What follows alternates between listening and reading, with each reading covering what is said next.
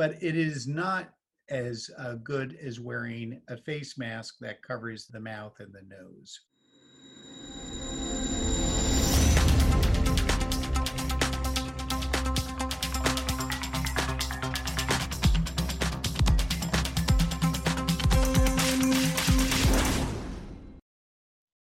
Hello, I'm Faith Rogers, host of today's program, COVID 19 Keeping Up with a Moving Target. This is the August 19th update of DKB Med Radio's Coronavirus Educational Series. Thank you for joining us. For an optimal viewing experience, we recommend expanding your browser window while viewing this presentation. You can adjust the slides window to suit your preferences. Polling questions will appear shortly in the slides window and will also appear at the end of the presentation. Please click the box that corresponds to your answer choice and click the Submit button. This activity is jointly provided by the Postgraduate Institute for Medicine, DKB Med, and the Institute for Johns Hopkins Nursing. Today's program is accredited for ANCC and AAPA credit, as well as AMA PRA Category 1 credits. Please visit our website for complete CE information. To attest for credit, please visit covid19.dkbmed.com.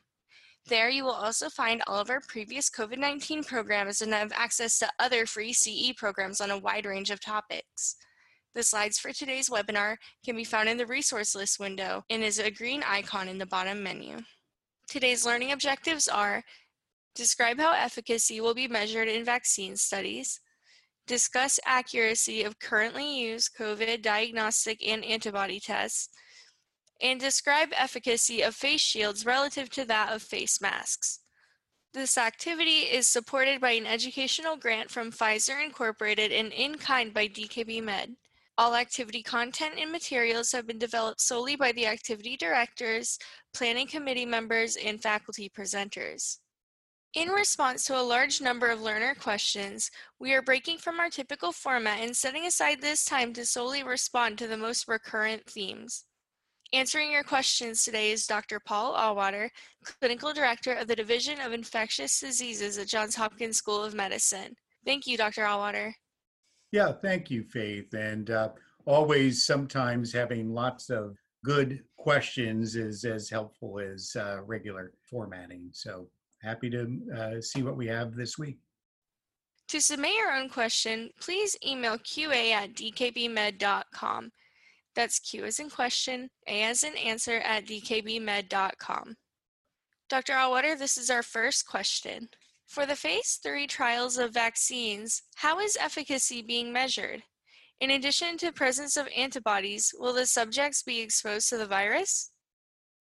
Yeah, so this question is uh, an important one and actually uh, presents also a very highly controversial issue. So the easy part of this question is, at least for the FDA, they have made very clear that they will not accept anything other than efficacy of at least 50% for the coronavirus vaccine. So that means at least half of people ha- have to be fully protected. Now, to give you some range, you know, measles virus offers anywhere from 90 to 98% protection, especially early on after immunization. Whereas influenza virus in any given year offers anywhere from 40 to 60% protection. But we know for influenza, although complete protection from acquiring influenza could be as low as 40% uh, in a given year, that it does help protect people that do acquire it from having illness as serious that might result in hospitalization or death. So there's even that impact. So for this coronavirus vaccine, although the FDA has put a pretty firm line at 50%, there could be other attributes as well that are important even if you don't have very high levels of complete protection. Now, the second part of this question has to do with what's called human challenge studies. These have been done in respiratory infections uh, for years, including in the United Kingdom Common Cold Unit, where people were exposed to rhinovirus and enteroviruses and so on. And even influenza has been done. But this is an issue where I think people would be more excited about doing it if we truly had efficacious treatment. So we knew that remdesivir offered excellent treatment or that plasma worked really well, but we don't. The NIH and others are developing challenge viruses so that it's not the wild type coronavirus, but a challenge virus that hopefully mimics this. Now, whether it will be used, I think, is certainly a complex issue that has ethics. Do you expose people to a virus uh, intentionally? Now, on the plus side, by doing this with human challenge studies, you don't need 30,000 patients. You might need far fewer, at least to know if a vaccine works. Uh, 20 to 40 patients might work really well. And then you have immediate correlates of protection. You have a core group you know exactly what's working. You can bleed people every two or three days for the volunteers. And we know there have been registries where people have signed up to do this. But the WHO had misgivings mainly because of the lack of a known treatment for COVID 19. And so, uh, really, uh, no human challenge virus trials are going ahead, but it remains a very interesting proposal that could still have value, especially if we get better information about treatments having good track records. Okay, and our next question Is it harmful to keep using inhalers to control a cough that is thought to be due to asthma when it may be a symptom of COVID 19? Yeah, so this question, I think I would break into two parts. So inhalers come in a couple of forms. One uh, would be to help relax constricted bronchioles and so on in the respiratory tree. The other would be corticosteroid inhalers. So certain viruses are well known to precipitate bronchospasm. And uh, we don't know that any inhalers really are detrimental in those situations and often help modulate the cough to some degree. We know, especially if FEV1 is reduced, because the bronchospasm can be helpful. On the other hand, there are a couple of physicians that are advocating for inhaled corticosteroids for COVID 19. This is mainly anecdotal. There's been a, a, case series of three patients in Japan uh, where inhaled corticosteroids were used. But these are, you know, obviously uh, case report level information and uh, studies are underway. They're listed on clinicaltrials.gov. We do know that uh, systemic corticosteroids are helpful, for, especially for people with more severe COVID 19. Whether it's useful early in disease or not, or even harmful, I, I think we don't know. So I would not use inhaled corticosteroids at, uh, at the stage, but um, I think inhalers, if someone does feel like they're having wheezing or severe cough, potentially is useful, but I, I can't say I've seen quality information to help guide that decision making. Thank you. This learner asked, plastic face shields are being considered an alternative to wearing masks in some elementary and secondary schools. Would you comment on the efficacy of face shields compared to masks in public settings? You know, so this is something that some advocate as an alternative. It's probably better than nothing, but it is not as uh, good as wearing a face mask that covers the mouth and the nose. Um, mainly because, as you might imagine, you're not really limiting the aerosol spread quite as effectively when you have a mask that's further in front of the face.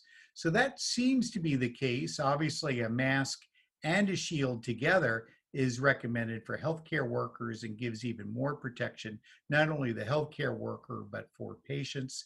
Not that I'm advocating that, but I would still recommend masks. The face shields, of course, there are some people that cannot tolerate or wear masks for reasons.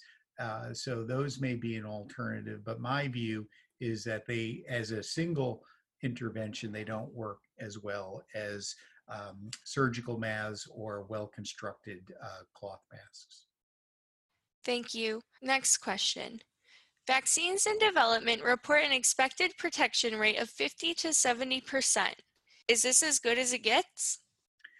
I'm not sure I understand exactly this question because the FDA has sent the 50% benchmark. Now, whether it truly will be at 50 to 70%, I think we don't know. until large phase three trials are done. And those trials have to be performed in areas where enough people are exposed to COVID 19, to the novel coronavirus, that actually acquire disease in the placebo arm, and we can compare it to the vaccine arm. So maybe it will be better. Uh, the other part that I'm wondering if the questioner is getting as so called herd immunity, that is, you know, if 60 to 70% of the population uh, develops some form of immunity, either natural or through immunization, will that be sufficient? And we think for this kind of respiratory illness, it, it, probably would be great to get to that level. I, I suspect even lower levels of herd immunity will be helpful, uh, although that remains a bit controversial. So these are first generation vaccines, I guess would be my editorial comment. Most of them are based on developing immune response against the spike protein.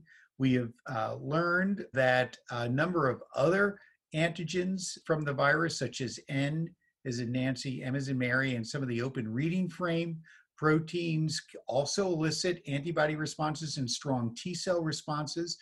Uh, some have suggested, although we don't see them yet, that second or third generation vaccines might be better if you put in an antigen mix, not only spike, but some of the other proteins, or that one is better examined to be more of a universal coronavirus vaccine because many feel that we've already had three epidemic coronaviruses and uh, no doubt there might be a fourth and it might be best to try to prepare or have a vaccine that has some immunity against a broader array of coronaviruses and not just uh, targeted to the SARS-CoV-2 spike protein.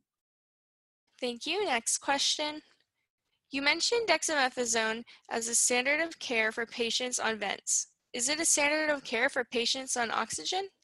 So, the information we have is based on a pragmatic trial called the Recovery Trial, uh, which was done in the United Kingdom. The United Kingdom had uh, one of the highest mortality rates in the world at 40%. What we know from the dexamethasone trial is it had its greatest impact on people who are ill enough to require mechanical ventilation. However, it looked like even if you needed uh, supplemental oxygen, not ill enough to land in the ICU on a ventilator, that the mortality rate declined from 25 to 20%. So clearly some impact there. Now, for patients that did not need oxygen, there was a trend towards harm. And this might be that the dexamethasone was given too early when there was still a lot of viral replication and you're suppressing the immune system, as opposed to trying to modulate the an overactive immune response. So I would say at the moment uh, that people are using this both for anyone that requires oxygen. So this is essentially severe COVID-19, having a PaO2 of less than 94% and needing oxygen or on mechanical ventilation. Thank you. And this learner asks, is it true that people are most infectious in the 48 hours before their symptoms appear? So this answer really depends on your definition of most infectious, and, and there is some subtlety to it. So virus can be uh, detected up to 48 hours before people develop symptoms. And we also know that some people never develop symptoms. So, in a way, if you were going to transmit it to someone else, most infectious, as it were, people that don't know they're ill may not take as great care at uh, perhaps socially distancing or staying at home and not exposing themselves to others. It does seem that uh, some of the viral titers can be higher in sicker patients, especially in the first couple of days. But then when people are feeling ill, they're likely not going to be uh, able to transmit as much if they are not uh, going to work or or going on public transit and so on. Although obviously some people may not easily understand their symptoms or suspect it's due to allergies or just a common cold and so on. And this is one of the reasons this virus is uh, really so successful and so easily spread. Thank you. How accurate are the COVID 19 diagnostic and antibody tests that are currently in use? I don't know. Uh, And and I, I don't mean this to be a particularly flip answer, but there's really no gold standard.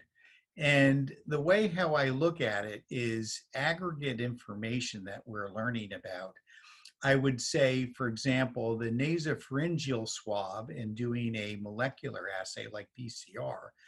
I think many people would consider the standard right now. We know it depends on the phase of illness, for example people uh, have a lower percent of uh, false negatives early in illness. It then can raise to about 20%. And then later in illness, it's again also can be a false negative. So people will say, well, you know, it could be anywhere from 4% or four false negatives up to 20 to 30%. And it really depends on the stage of illness. It depends on the technique used to do the nasopharyngeal swab it, it's hard to know. Now, uh, some will say, look, bronchoscopic alveolar lavage, um, we know this virus likes lower track uh, for replication, that's more sensitive, but we really don't have a high quality study to use as a benchmark to compare other diagnostic tests. We do have a sense that even amongst molecular assays, depending on the site and the technique, there's a range. The saliva versus sputum, for example, and then which molecular platform you might use.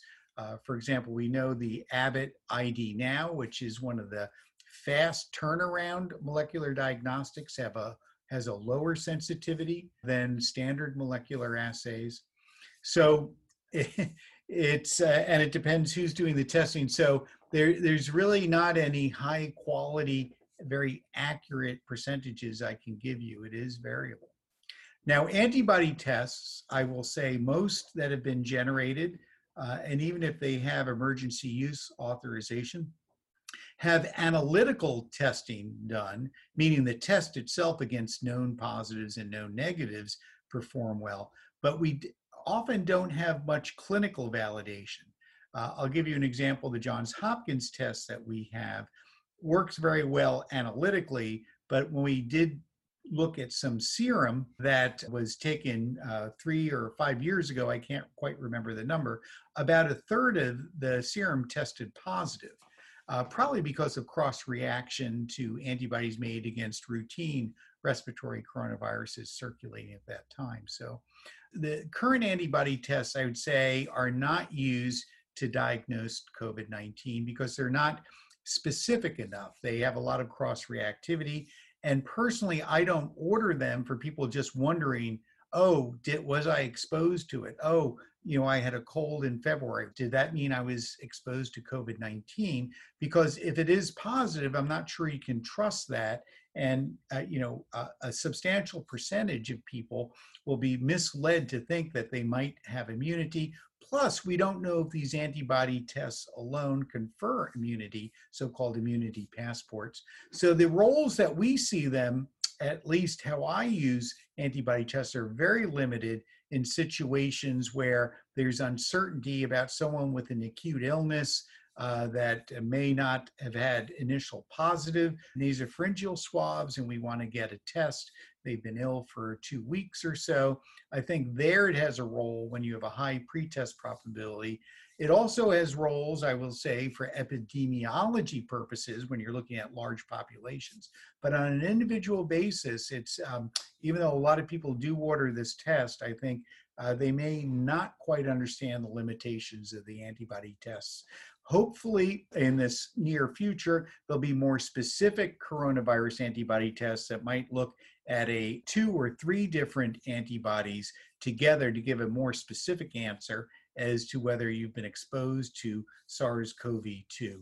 But those are, uh, you know, more of a thought at this stage than uh, something that can be ordered in a commercial lab. Okay, and this learner asks, if we don't have access to influenza testing and we're treating all viral symptomology as if it were COVID 19, should these individuals self quarantine for 14 days before being allowed back in classes? Yeah, so this question is interesting because uh, he says you don't have access to influenza testing. So the answer would be yes. I would say if someone has a respiratory illness and you don't know the cause, then it would be prudent to self quarantine for the standard duration. Now, even if you did have influenza testing and it were positive, I still would self quarantine because we know in, in, studies that up to 20% of people, at least when influenza was circulating earlier this winter, and even studies in the southern hemisphere, which where influenza is circulating now, that uh, uh up to 20% and even higher in some populations have COVID 19 and other viruses, including influenza, so called co infections.